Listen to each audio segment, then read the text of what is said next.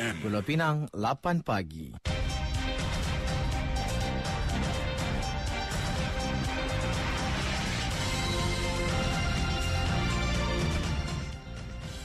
Warta Mutiara bersama saya Satu Likmah Muhammad Noor. Assalamualaikum dan salam Malaysia Madani.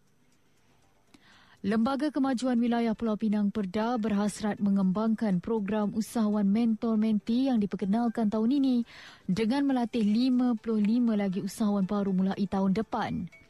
Pengurus besarnya Muhammad Asri Baharum berkata, ini susulan kejayaan penganjuran program tersebut tahun ini apabila ada dalam kalangan peserta yang terlibat itu mampu meraih peningkatan pendapatan sehingga mencecah 90% berbanding sebelum ini.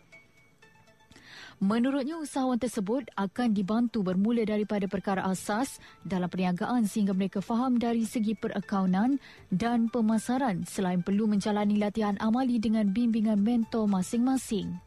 Jelas beliau di bawah program usahawan mentor menti ini juga Perda turut memberi tumpuan terhadap usahawan dalam bidang lain selain makanan.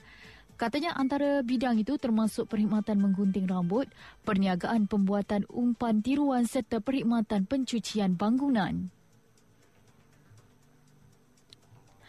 Polis menahan seorang pelajar tingkatan satu selepas disyaki mencabul 14 pelajar lelaki orang kelainan upaya OKU di asrama sebuah sekolah menengah di Kepala Batas kemarin.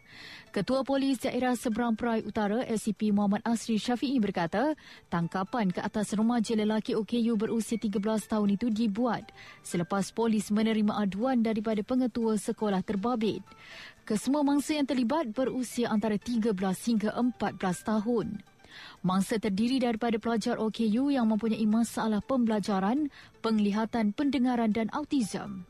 Kes disiasat di bawah Seksyen 14 Akta Kesalahan-Kesalahan Seksual terhadap Kanak-Kanak 2017 yang memperuntukkan hukuman penjara maksimum 20 tahun dan sebat jika sabit kesalahan.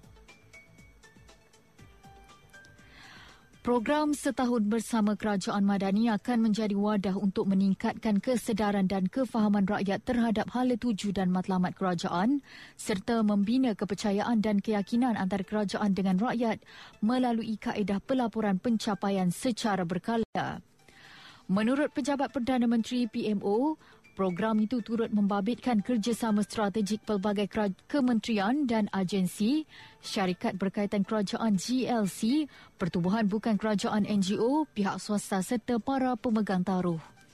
Program setahun bersama Kerajaan Madani yang dijadual pada 8 hingga 10 Disember 2023 di perkarangan Stadium Nasional Bukit Jalil Kuala Lumpur diharap dapat mempromosikan dasar-dasar dan inisiatif baru yang diperkenalkan kepada rakyat.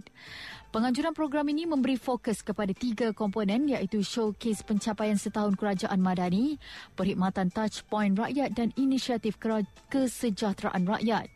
Selain itu, agensi-agensi kerajaan akan membuka kaunter khas seperti kaunter pengurangan kadar kompaun saman PDRM, kaunter perkhidmatan JPJ dan kaunter perkhidmatan JKM untuk memberi khidmat khas dan bertemu pelanggan. Lebih menarik, program itu akan turut mempamerkan kaunter perkhidmatan PTPTN, kaunter pendaftaran sumbangan tunai rahmah STR, kaunter pendaftaran program cuti-cuti cikgu dan kaunter wang tidak dituntut JANM bagi memudahkan urusan rakyat. Ketiga-tiga komponen ini adalah ikhtiar kerajaan dalam memastikan kepentingan rakyat diutamakan selari dengan nilai-nilai Malaysia Madani iaitu kemampanan kesejahteraan daya cipta, hormat, keyakinan dan ihsan. Majlis perasmian penutupannya bakal disempurnakan Perdana Menteri Datuk Seri Anwar Ibrahim pada 10 Disember 2023 dan akan turut dihadiri oleh kepimpinan tertinggi Kerajaan Persekutuan. Orang ramai dijemput untuk bersama-sama hadir memeriahkan program setahun bersama Kerajaan Madani pada 8 hingga 10 Disember 2023 bermula 9 pagi hingga 10 malam. Dari sungai hingga ke segara, Palestin pasti merdeka. Sekian Warta Mutiara, berita disunting Zatul Iqmah Muhammad Noor. Assalamualaikum, salam perpaduan dan salam Malaysia Madani.